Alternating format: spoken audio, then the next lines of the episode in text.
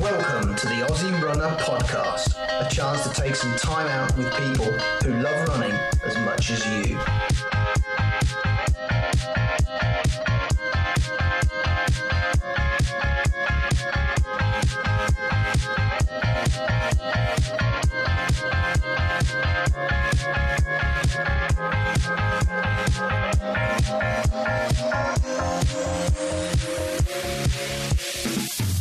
Hi, I'm Damon Roberts. And I'm Jeremy Francis, and a warm welcome to everyone listening in as we're back covering the great Run Against Violence virtual challenge for 2021. We certainly are, Jez, and this event is raising awareness for family violence issues in local communities right across Australia, where teams of walkers and runners cover 1,300 kilometres, which is actually the distance from Broken Hill to Sydney, and over 1.6 million steps. And as we get closer to the end of the podcast series and the end of the uh, run running virtual event, um, we spoke to Travis Island in the hmm. last episode from Run Down Under, and he gave us a bit of insight into the support that goes behind the scenes to organise such a big event like this.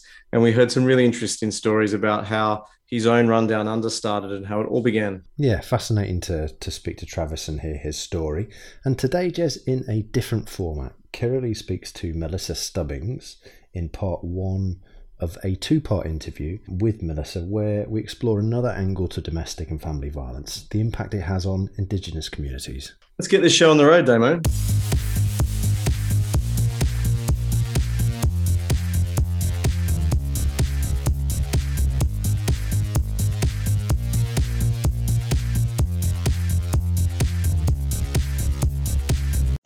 Being with me here today, Melissa. Look, one of the things that I have wanted to explore for quite some time, but I really haven't slowed down enough to really actually focus and think about what's going on. But we hear a lot of statistics and I guess stories and news headlines around family violence within Indigenous communities. And in particular, I guess when I hear that those stories, I think always of the women that are growing up and living in these environments. And so I wanted to take the opportunity this year, and as part of our inaugural, inaugural, I can't pronounce very easily, podcast series, is to actually give some, you know, science, shine some light on this. And actually get some understanding. I realized just the more I thought about it in the lead up to our conversation, the more I realized how naive I am and how poorly informed I am about the Aboriginal woman's perspective on family violence. So thank you, Melissa, for opening up your life, your heart, your mind, and your all your incredible experience to help me learn about this. Now, I'm just going to hand over to you. Um, if you want to just share a bit about who you are and, and, and give a, a bit of perspective on, on this conversation and where you're coming from, your worldview. Sure. Thanks, Kiralee. Uh, so, as you said, my name is Melissa Stubbings, and I'm a Burra and Wamali woman of the Darug Nation. And I'm very lucky to live and work on the uh, land of my ancestors that have lived and cared for this land for over 40,000 years. Uh, not a lot of Aboriginal people are privileged enough to live on their land of their ancestors. Um, I am. And I recognise that as a privilege that a lot of uh, other Aboriginal people don't have. At the same time, I'm very proud that I get to do that. And I'm I'm lucky that I have a lot of family around me and we, you know, we all live here on country. My experience in community has been I've been a community worker for a bit over 20 odd years now in a few different roles. I started at, you know, in education. So I started as an Aboriginal teacher's aide back in a long time ago. I'm not going to date myself, but uh, working in schools and helping kids in schools. And then I worked, moved on to Community Legal Centre. And it was there that I got a, a grounding, I suppose, in working in um, the domestic violence area as a worker. So I worked on the Women's Domestic Violence Court Advocacy Service at both Penrith and Hawkesbury for most of those 11 years that I was at the legal centre and was able to learn and then from my experiences and my knowledge, my personal knowledge, was able to then do some education. So I've done education with police and mediators and other community workers around working with Aboriginal women particularly in and around domestic violence.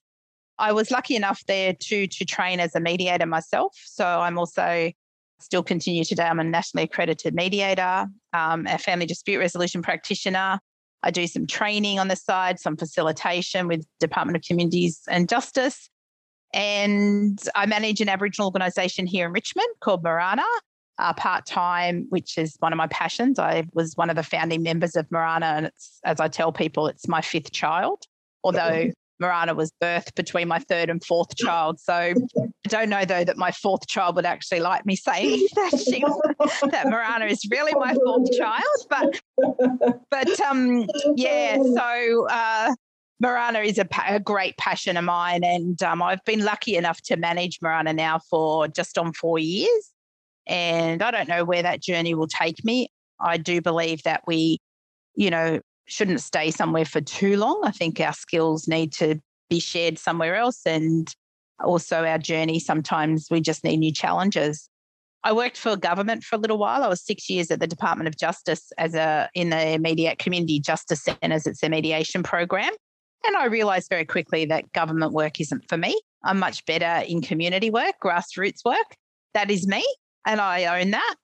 I work with government agencies, as I said, Department of Communities and Justice. Now I work with them and legal aid, but as a contractor, it's much more where I sit and where how I feel better able to work with them.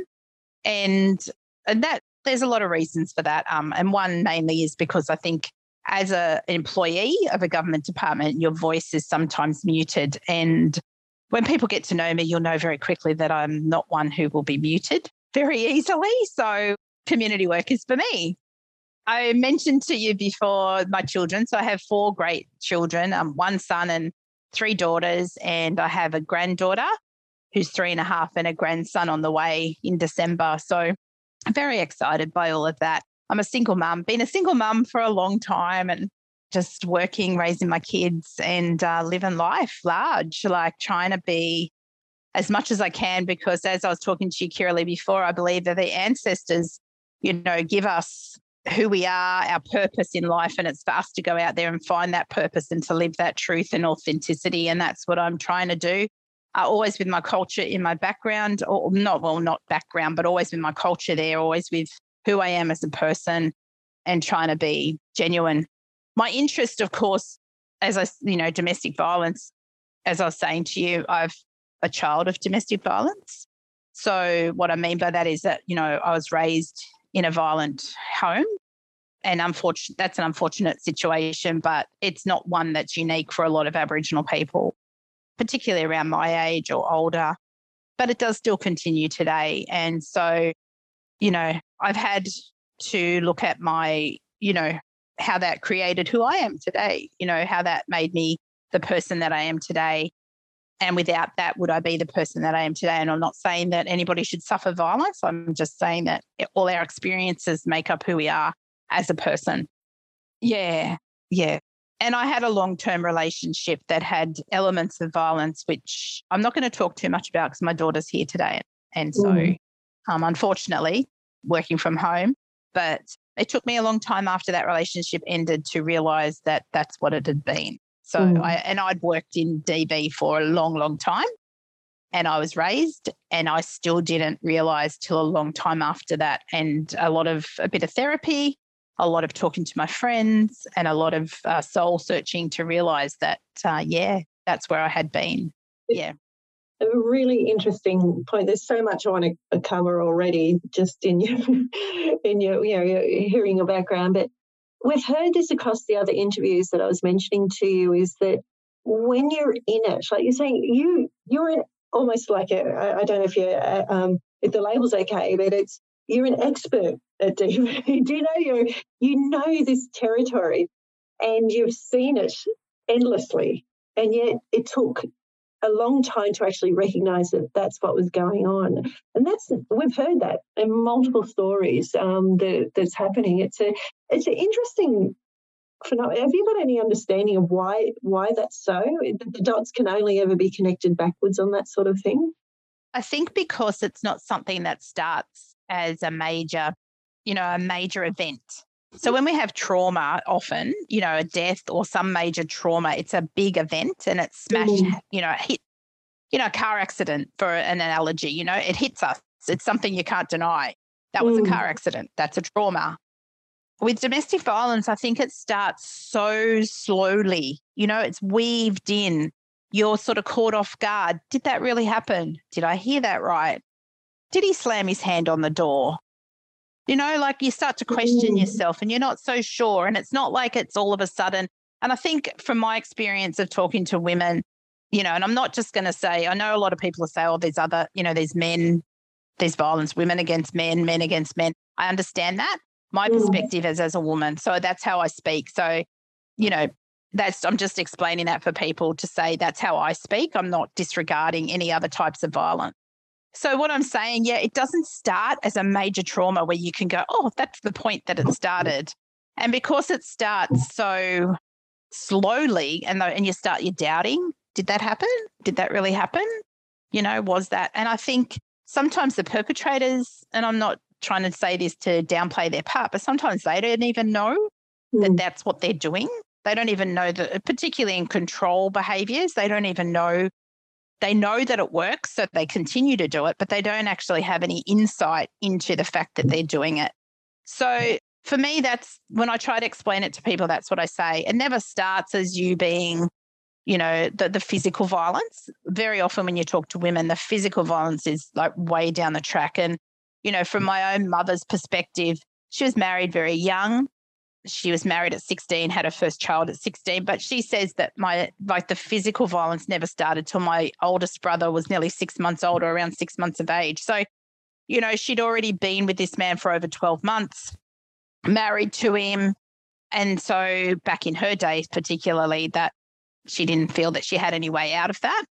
So it didn't, that's what I'm saying. It doesn't start as a major trauma, which is the only way I can explain as to why. Mm you don't, and you doubt yourself. You doubt, you know, because, you know, we know about the cycle of violence. So you come back to the honeymoon phase and you think, oh, this is okay. You know, th- you know, he's apologetic. There's, you know, conversations about it. You know, for, in my perspective, I was, it was a second relationship. I was, you know, do I want to do this again? Do I want to, you know, that whole stigma, which I'm now so over that I don't, you know, don't care. But back then I was a bit different and I was like, oh, second relationship breakdown. Do I really want to do that? I have a child. You know, how how does that look? What is, you know, and I was a bit more worried about that then too. Yeah, so it just that's all I can say. It's just not something that hits you slam. And I, and it might be for some people. Some people might be really different experience, but my experience talking to women in the court advocacy service rooms and other women just in general yeah, never starts as a major trauma. So you don't recognize it and you don't trust yourself either. Sometimes, you know, having grown up in violence, you know, some people have said to me before, oh, you see violence everywhere in every relationship, Melissa. So you question yourself. You go, oh, mm. maybe I am too oversensitive. Maybe I am oversensitive about stuff. Maybe this is normal behaviors. And if you've never had a relationship that is not doesn't have violence in it, then you sometimes don't know where that sits or where that line is, or is this appropriate behavior or isn't it? Can take a long time for us to realize what that means, what a healthy relationship looks like. Mm. The statistics that we hear, and and thank you for clarifying before that. Yeah, we're talking. This is your perspective. This is your truth. This is your view of the world. And so that's that's where we're going to talk. And as we start talking about Indigenous communities and Aboriginal women and that sort of thing, we're, we're talking from your perspective. We know that experiences Absolutely. vary enormously across the country from and I want to clarify that too and just say yeah. this is Melissa Stubbings talking. yeah. Uh, and if some other Aboriginal woman gives you a wholly different, whole different perspective, please yeah. don't say, oh, but Melissa Stubbings said. like, don't tell them Melissa Stubbings said, because. I tell you, that's the worst thing you could do you need to take all this information and somehow it's like when I do cultural awareness training, I, that's what I tell people. You're going to get a whole range of perspectives. And unfortunately, it's not black and white. You know, our culture is not always black and white. How I see it is different how somebody up in Mount Isa might see it, or in Broome might see it, or even just down in Wollongong from me might see it. You know, it's mm. not the same. So, unfortunately, cultural awareness is about that. It's about awareness. It's about understanding. It's about building your own understanding of how that looks and being, you know, open to hearing different stories and putting it into perspective. Yeah, and it is very much that openness, isn't it? Because as we sort of, we in our previous discussions are talking about that too often these issues, particularly when it comes to Aboriginal women's health and well-being and and you know, entire um, all of our different Indigenous communities, they they tend to we tend to think of them as a, a one mass, oh yeah, a homogenous mass, rather than all these incredible nations and you know, we've got Europe, you know, that's been here for 60,000 years type diversity. You know, it's it's that level. People can often relate to the fact that putting a German and a Russian in the room together and thinking you're going to get the same answer is not going to happen. But yeah, we try and do that with our uh, Indigenous communities, and it just doesn't work that way. They're, they're just as diverse as any other kind of uh, know, Absolutely, absolutely. Yeah.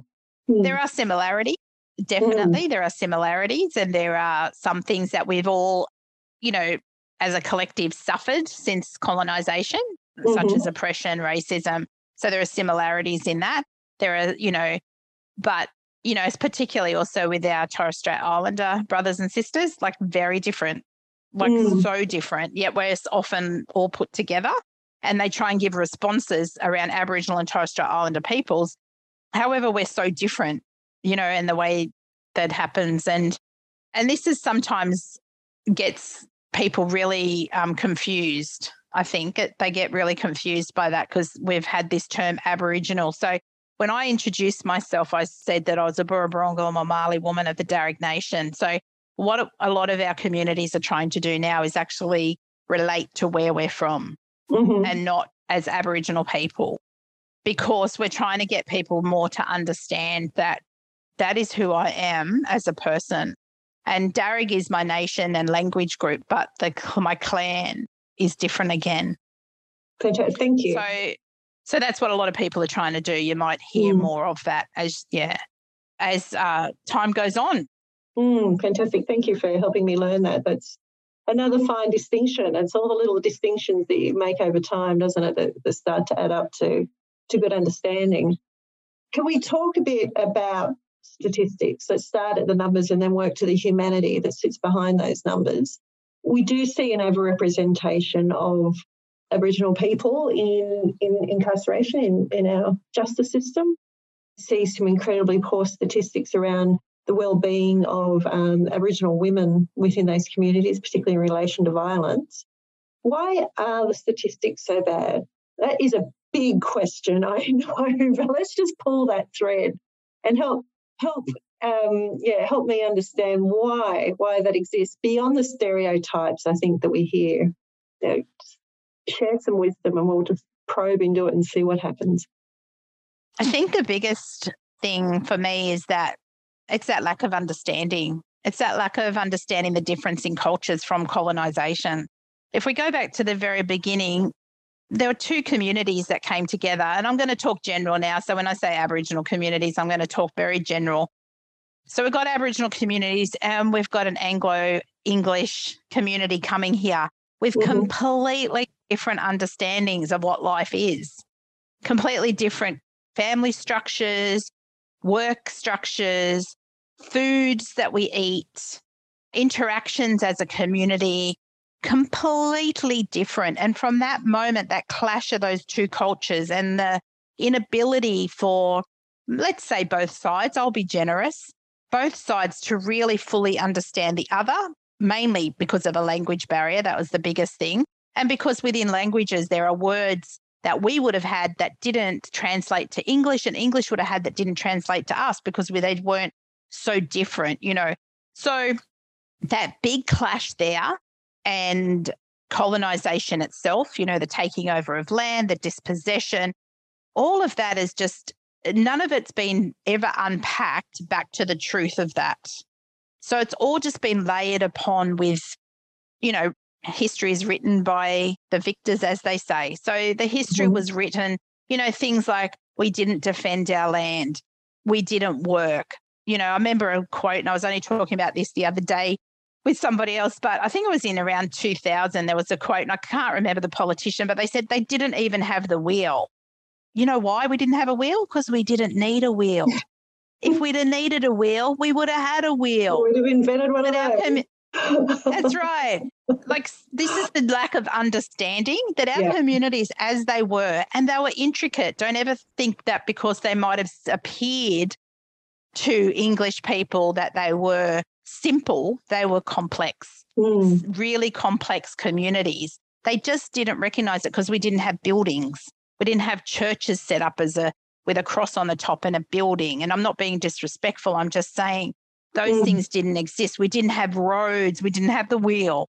Because they didn't recognize it, layers upon layers over generations have come that we have not been as I don't know the word I don't the words I want to use are we weren't seen as being intelligent or as Yeah. having Yeah.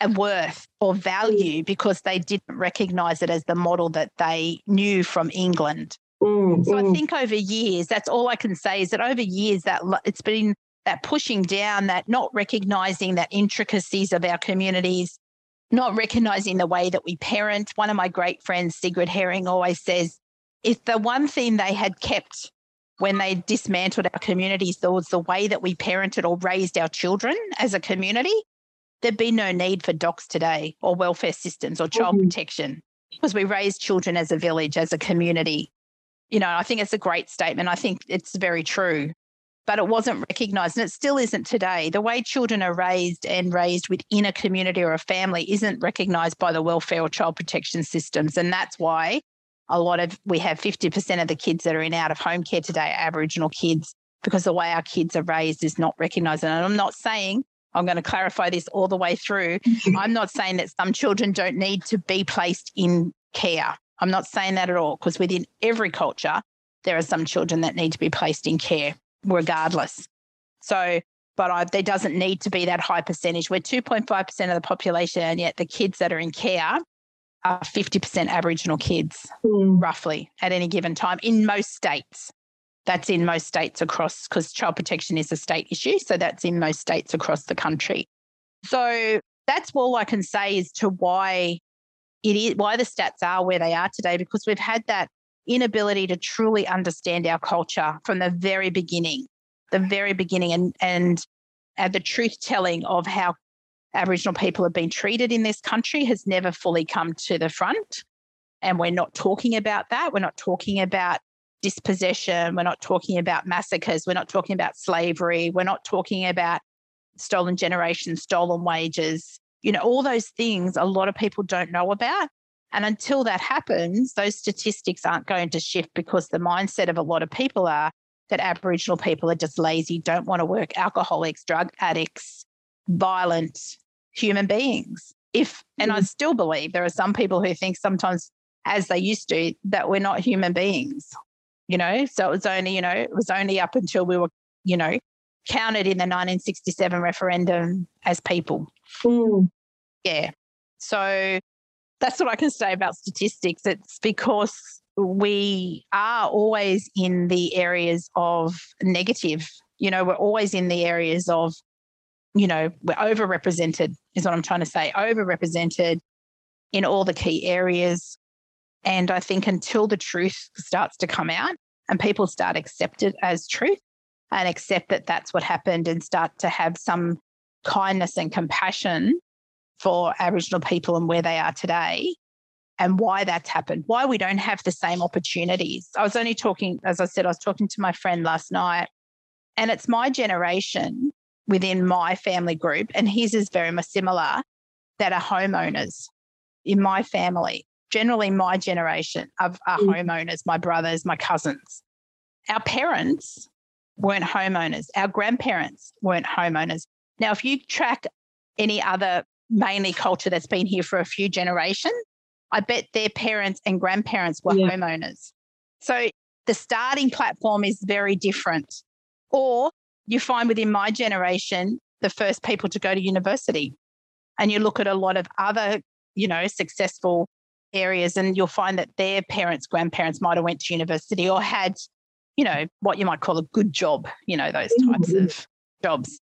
So those opportunities are not being the same for us. You know, in the 60s, um, I can't remember the date, so don't quote me on it. But in the 60s, I think roughly Aboriginal women weren't allowed to collect the child endowment that other people were allowed to collect. So, how do you feed your children, clothe your children, send them to school, do all those things that everybody else expects should happen for children if you're not getting the same income that other people are getting? Then you can't get employment. And you can't, and you can't get employment unless you get an exemption sometimes. Mm-hmm. And even so your expectation. yeah. So the expectation, sorry, the expectation is that you provide for your child the same as let's just say the family next door. So the family next door get child endowment. The parent, the father works. That's I'm talking about the 60s. You know, a parent works. They're buying their home. They've got family support because they're still connected to their family. And then you have an Aboriginal family that can't get child endowment. They can't get a job. They might be living, that might be the mission next door, or they might be living in rented homes. They don't have the family around because they've all been moved around because that's what happened. There was a lot of movement. This, you know, you got shifted around from your community often. So you don't have that support. How do you have the same level for your kids that the family next door to you has?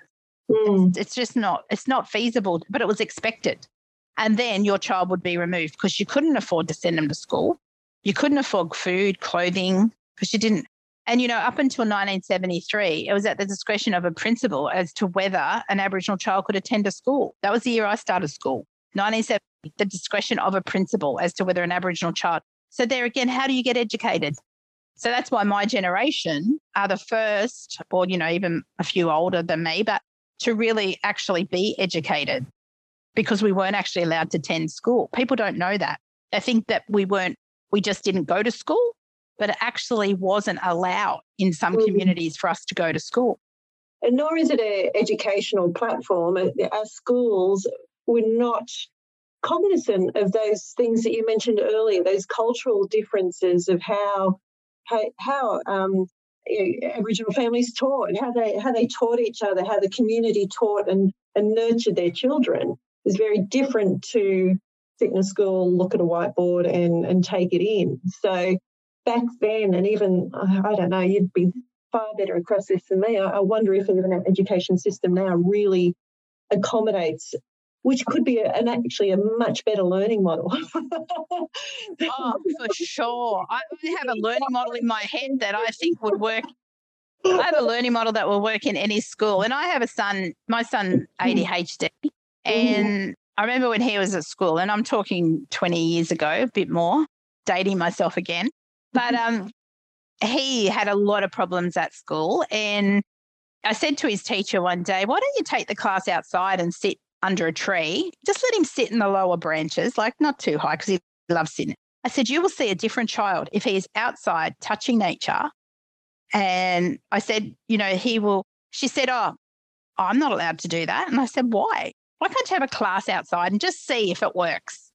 She refused to do it, refused to even try to accommodate what I knew would work for him because I've seen, I would see my son sit and watch. He would sit on the ground and just watch people work.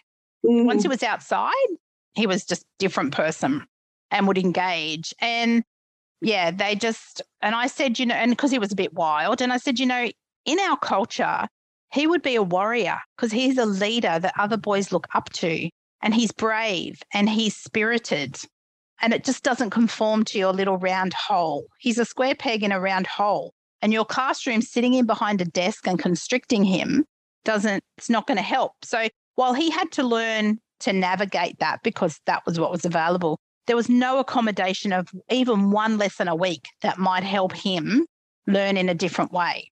And I am talking 20 years ago, like I'll acknowledge that. I still think we have some way to go around that, around mm-hmm. What how different children learn. You know, mm. Mm. As I was saying, really embracing the the value that we can we can learn and build from our our you know our inheritance, our cultural inheritance that everyone that lives in Australia has, which is our our First Nations and and uh, the way things were done because they they worked and they they were tested over a very long period of time. very long period of time.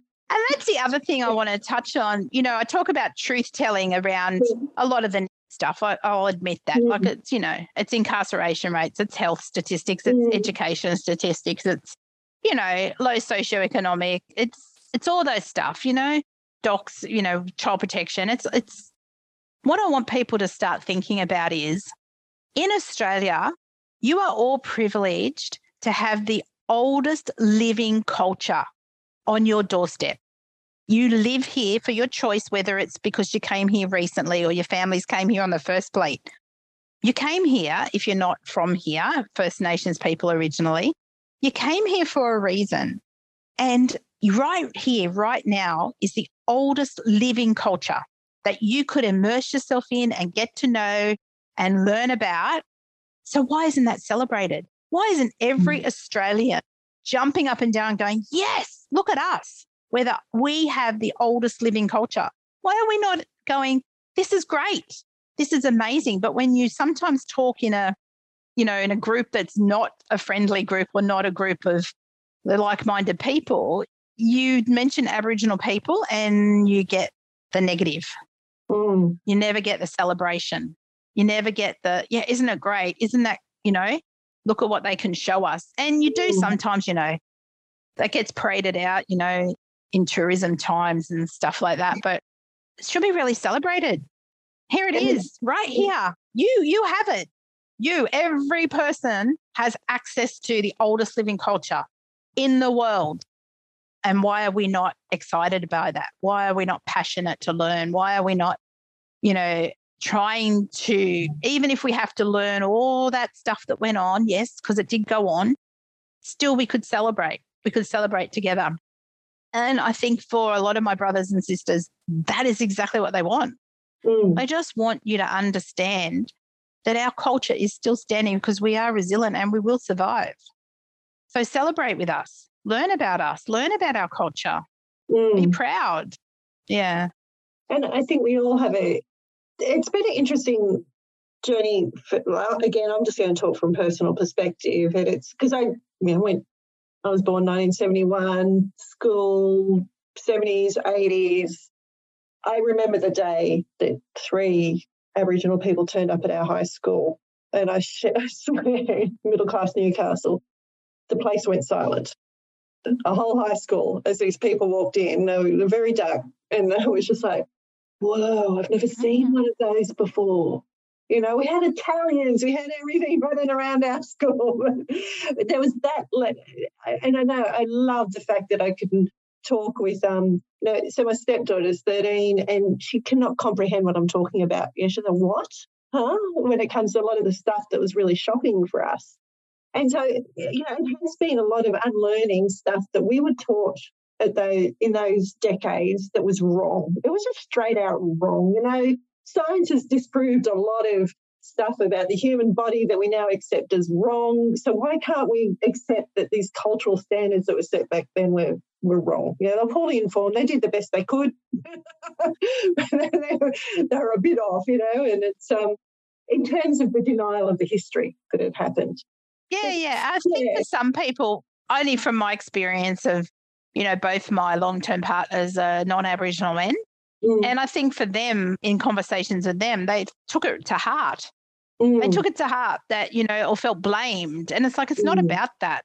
It's not mm. about you saying that wrong means that it was that you're to blame personally. It's just saying that this was wrong, what happened. And again, like you said, they didn't know at the time, you know, but if we don't want history to repeat, then we have to look at what happened mm, and we have mm. to make changes to that mm. to that history.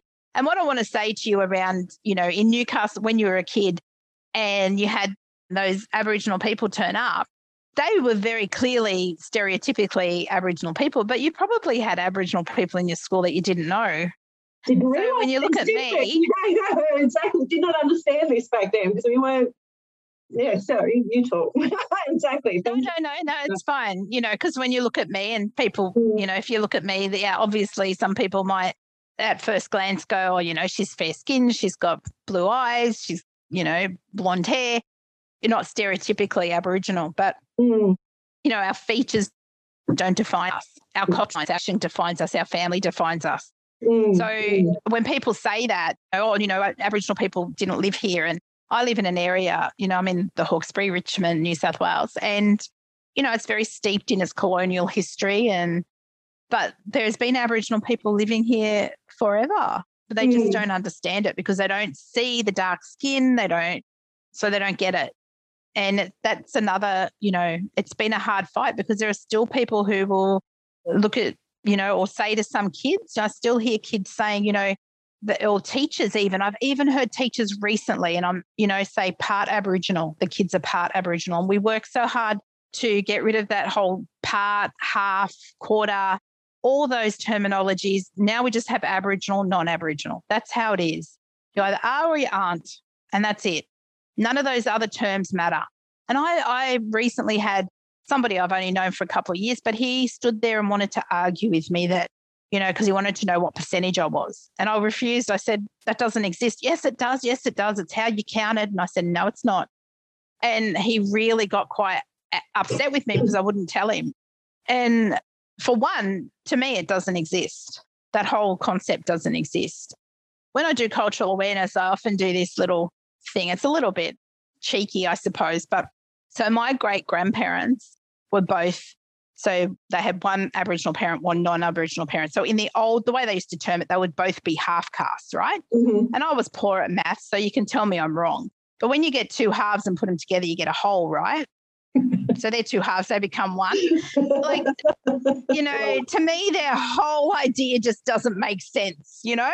And I'm not, math was my poorest subject, but, you know, I do that cheekily to try and show people that you just can't do these whole because you've got, you know, different. Uh, it's not about that. It's not about whether you're a half quarter, eight, 16th. There used to even be this thing up until oh, probably 10 years ago where they say, oh, once you got to a 16th, you didn't exist anymore as an Aboriginal person. It's like, oh, take all that out of the equation now. It's gone. It's gone. We don't yeah. talk in those terms anymore. And mm. so, if that's one thing, I'm pretty sure most Aboriginal people would agree with. I still, unfortunately, in the work that I do, because I get to travel around a bit around the state, I still do sometimes hear some Aboriginal people still using those terms. And it's only because it was told to them. So, you know, just be wary of that, that you may come across and you'll think, oh, what's that all about? It's just because it's their journey, it's their part. They haven't come to that understanding yet. They've been taught that. You know, a long time ago, about 20 years ago, I was in Alice Springs and I went to Telegraph Point and I this old fellow was given us a guided tour. Oh, and he'd been an Aboriginal child there at the when it was a uh, mission, the school for the kids that were removed. And he was talking about how somebody said to him, Why were you removed? And he said, Because my mother was a savage. And my heart broke, and people in that audience clapped. They clapped him for saying that his mother was a savage. Now, that poor old man was just taught that. He didn't mm. know that. He was taken from mother as a baby. So he was taught that. So what I'm saying is that if you come across Aboriginal people who are still using the term part or quarter or whatever, it's just because they haven't had any exposure to anything different. They've been taught that. So just be gentle with them. And just if you can with yourself, just remember that we don't use those terms anymore. Mm, thank you. What we might do is take a little bit of a break there. We're going to do this as a two part series. Um, what I want to do is come back and let's start working on some more myths. Thank you for that that particular one. Um, you know, I've heard that sort of comment made before about the part, and oh, you've got to be at least five percent or some crazy number in order to identify as Aboriginal, which is bizarre. I don't know how you you do the DNA on that one, but I know how do you work it out. I heard that I was thinking about it, and then and you know, in the subsequent weeks, I, you know, these things all stick in my head for a while, and and uh, I heard, you know, like a Caucasian Australian because they were cooking sensationally, were connecting back to their French heritage that was so it was a gossamer thread of DNA in there somewhere, but that was making them cook, and they were having this incredible connection, which is beautiful, connection to their their heritage. Yet, if somebody does that and, and lives that strong sense of identity through that, that, that through that inheritance and they happen to be Aboriginal, then we take it on at a very different level. We take it in a different Absolutely. I do it with my Italian heritage. I'm like this much Italian, this much Irish. You know, I'm a bit of a bitzer. Bloodlines going everywhere.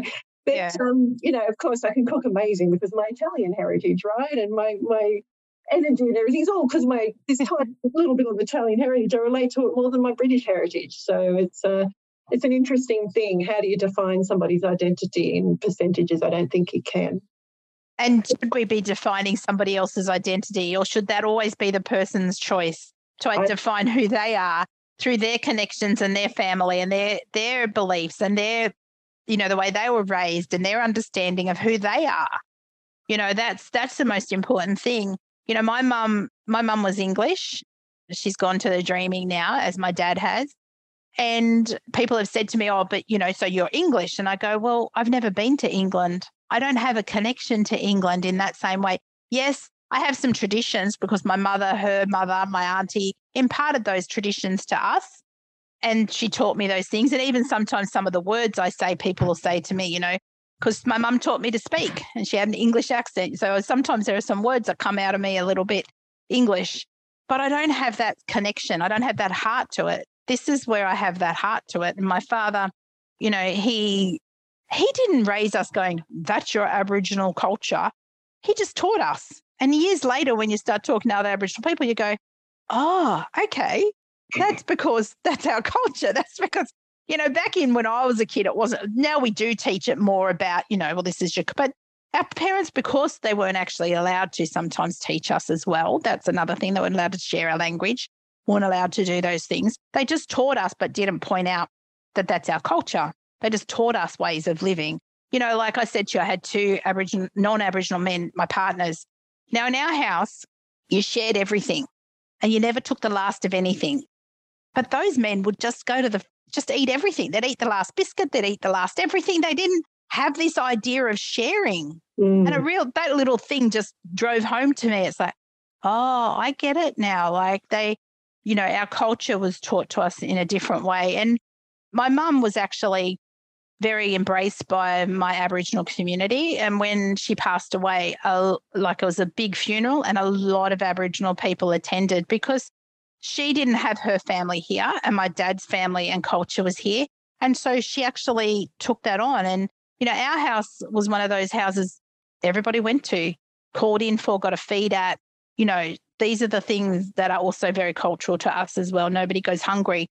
Nobody should live homeless and stuff like that. So, you know, um, I don't have that connection. My mum was English and she was connected, but I don't feel it. Maybe if I go there one day, I might feel it, but you know, I don't feel it. I feel it here, and I Mm. feel it. I know it here. Beautiful. Fantastic. Well, we might just take a little break there and then we'll come back and talk about myths.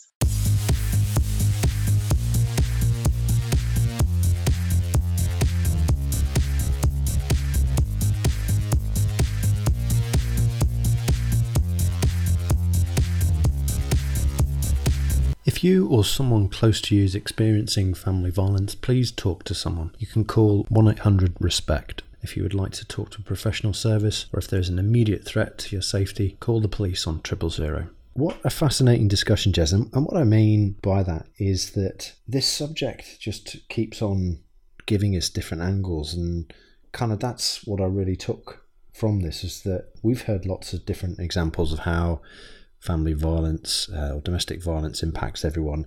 But to hear how it's impacting Indigenous communities is just another angle to this uh, this topic. It's fascinating. And I think what stood out for me, Demo, was that it, it just makes you realize how much you can underestimate the complexity of something like this. And I couldn't shake the, you know, early in the interview, Melissa talking about the fact that domestic violence isn't like when someone dies or someone's in an accident. There's not that sort of immediate impact that you, know, you can kind of realize and hold on to. It's it's this gradual build up over time, often very slow, and you know it explains a lot of why people find themselves in this situation and are able to rationalize away some of the horrific violence that they're Mm. that they're experiencing and and we look at it and say but this is so obvious why don't why don't you Mm. leave the relationship or leave the environment that you're in and it, it goes so much more deeper than that and you know that was that was a really interesting insight into a another thing that I think just can be easily underestimated and and and and, and reasoned away. Very much so, Jez. Very much so. An interesting insight. Okay, up next we've got another Q and A, and this time we're covering worst moments. And following that, we get a wrap up from David Attrill, his latest update. Hi, I'm Kiralee. I'm one of the co-founders of Run Against Violence. One of the questions I get asked most frequently is, was there a point in my run from Broken Hill to Sydney that I thought I couldn't make it, where I actually felt like giving up? The truth of the matter is, no, I didn't. At no stage did I entertain the idea that I wouldn't get there. I knew I could do it from the moment that I towed that, that start line and I stood there at Broken Hill and had 1300 kilometres of running ahead of me. I knew I could do it. I didn't necessarily know how we were going to get it done. Every step I took, Every kilometre that we bagged was done one at a time. We weren't too worried about what was going to happen in a thousand kilometres' time because if I tripped over, if I didn't eat at the right time, if we got lost, I'm not making any comments about my crew there, but Sydney navigation, a little bit challenging. anything, anything could have happened. So we only ever focus on taking one step at a time. But I'd never had a point at which I thought I couldn't do it.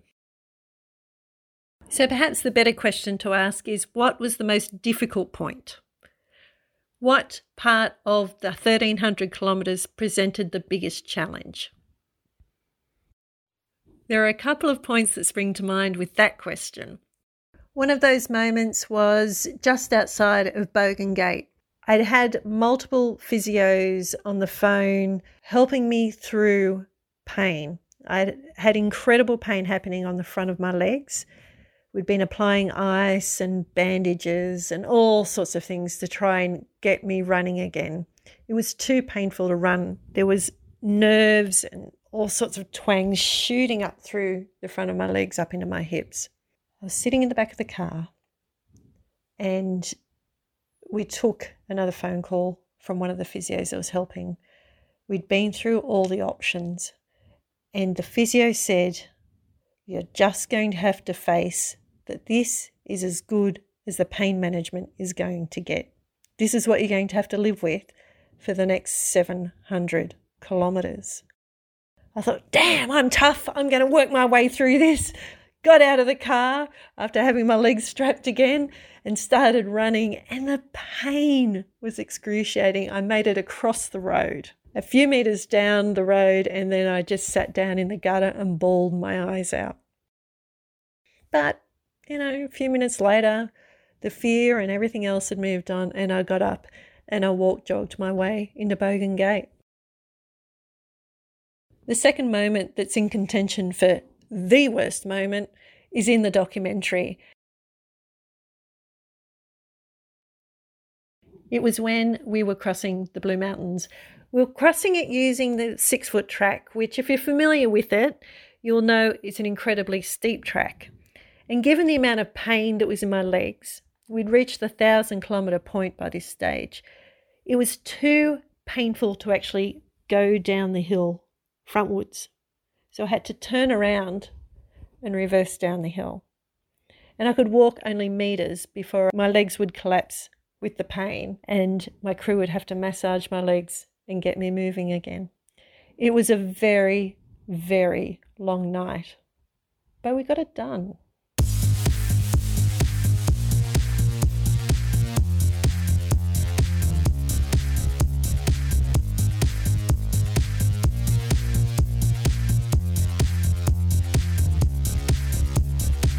Rav 2021 towards the end, and time for my update too after 10 days and more of shot past. Some people, well, most people, don't understand that my passion is for ultra distance racing, and I can spend six days glued to the computer checking lap times in Europe for people I've never met but feel part of my life. And that is my feeling at the present.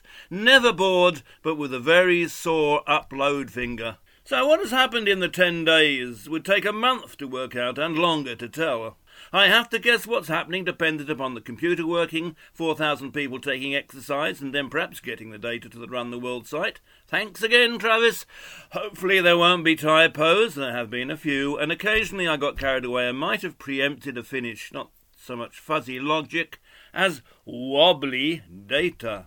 The real stories are in real life, and the team posters and Facebook page and team chats and in questions hoping for answers. The increase in concrete disasters as concrete problems, such as for Rob Lloyd and his knee, and Ruth Gasper's shattered dreams of silver finish. Finish what you started, having an identity problem as to what their name was last year. Don't step too close to me, apparently, and the strange metamorphosis of last year's team, are we there yet, to are they there yet, as they were late reserving the name. Well done this year's Are We There Yet team's captain for being quick off the mark. So, statistics. Am I there yet? Well, first, as I say, probably not often enough. The leaderboard is raw data and until ratified can be wrong. So just don't take it as gospel and great to see all the soul groups this year. I think that was a joke. Where are the statistics? I hear one or two of you cry. Well, first, make sure you look at the poll from September the 3rd, essentially listing what anybody felt were the values of RAV other than the virtual race. The preferred response was all of the above. There are so many great things about RAV, including what was essentially 72 votes for an opportunity for those with DVF to feel part of a supportive community closely followed by Rav is a great way to celebrate community, and also 19 day opportunity to stretch the self mentally and physically. There are no team prizes, but it's fun to see what my team and other teams can achieve working together. An opportunity to support great community causes, and that sharing our daily targets or achievements is about raising awareness that is not okay. These, plus the other points, including meeting new people and coming together as a team with a mutual goal, just about covers it. So the numbers are not the be all and end all. That would be a good team's name of RAV, but quite the opposite. Now, how have the numbers changed since day four until roughly day 15 when I'm writing this? He wrote this? Yes, he did. So things have changed and yet they haven't.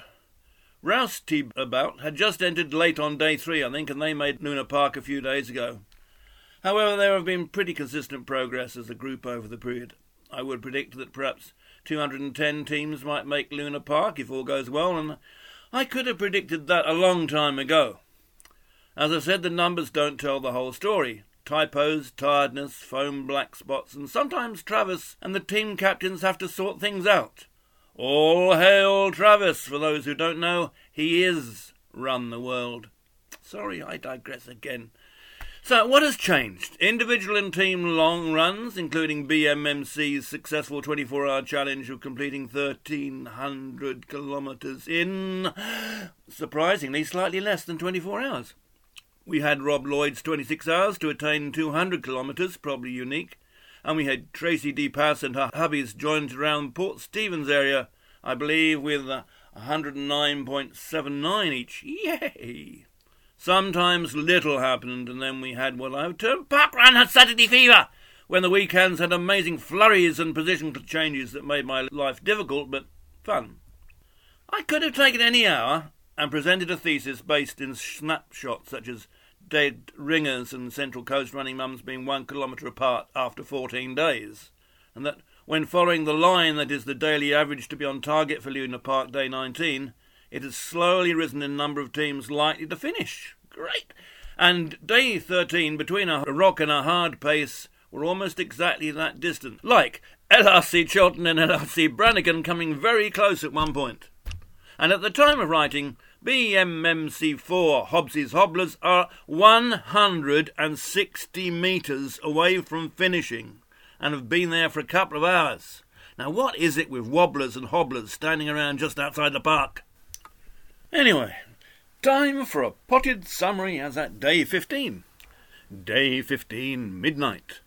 This was the first day where the movable target hit 1,000 kilometres, 1026.32 kilometres to be exact. And again, 204 teams are above that, with 213 past 30 kilometres below, which is just an extra 8 kilometres a day to find from somewhere. 148 teams have logged 1,300 kilometres already and have passed by Luna Park. The pacemakers in the top 30 are Ferenz of the Swiss Mountain Goat, who is still seventh overall. Watch this space. Soul Sisters Terrigal, BMMC2, and Orange Icebreakers. Great going, everyone! So far, no team is past 4,000 kilometres. but Boat Crew 2 are very close. Finish What You Started are over 3,500, RAV 106 are over 3,400, Holistic Walkers are over 3,000 kilometres, and Dead Ringers and Central Coast Running Mums are over 2,900. We have 11 in total over 2,500, and 39 over 2,000. Pretty stupendous! We have nine teams past Broken Hill. Yay! So that is the state of play with four days to go. Make sure those kilometres get logged. You might miss out by one kilometre. There's several teams only one kilometre apart at times. And that's all from me. Enjoy the next four days and tune in to the Wrap podcast sometime after the 19 days are finished. Bye.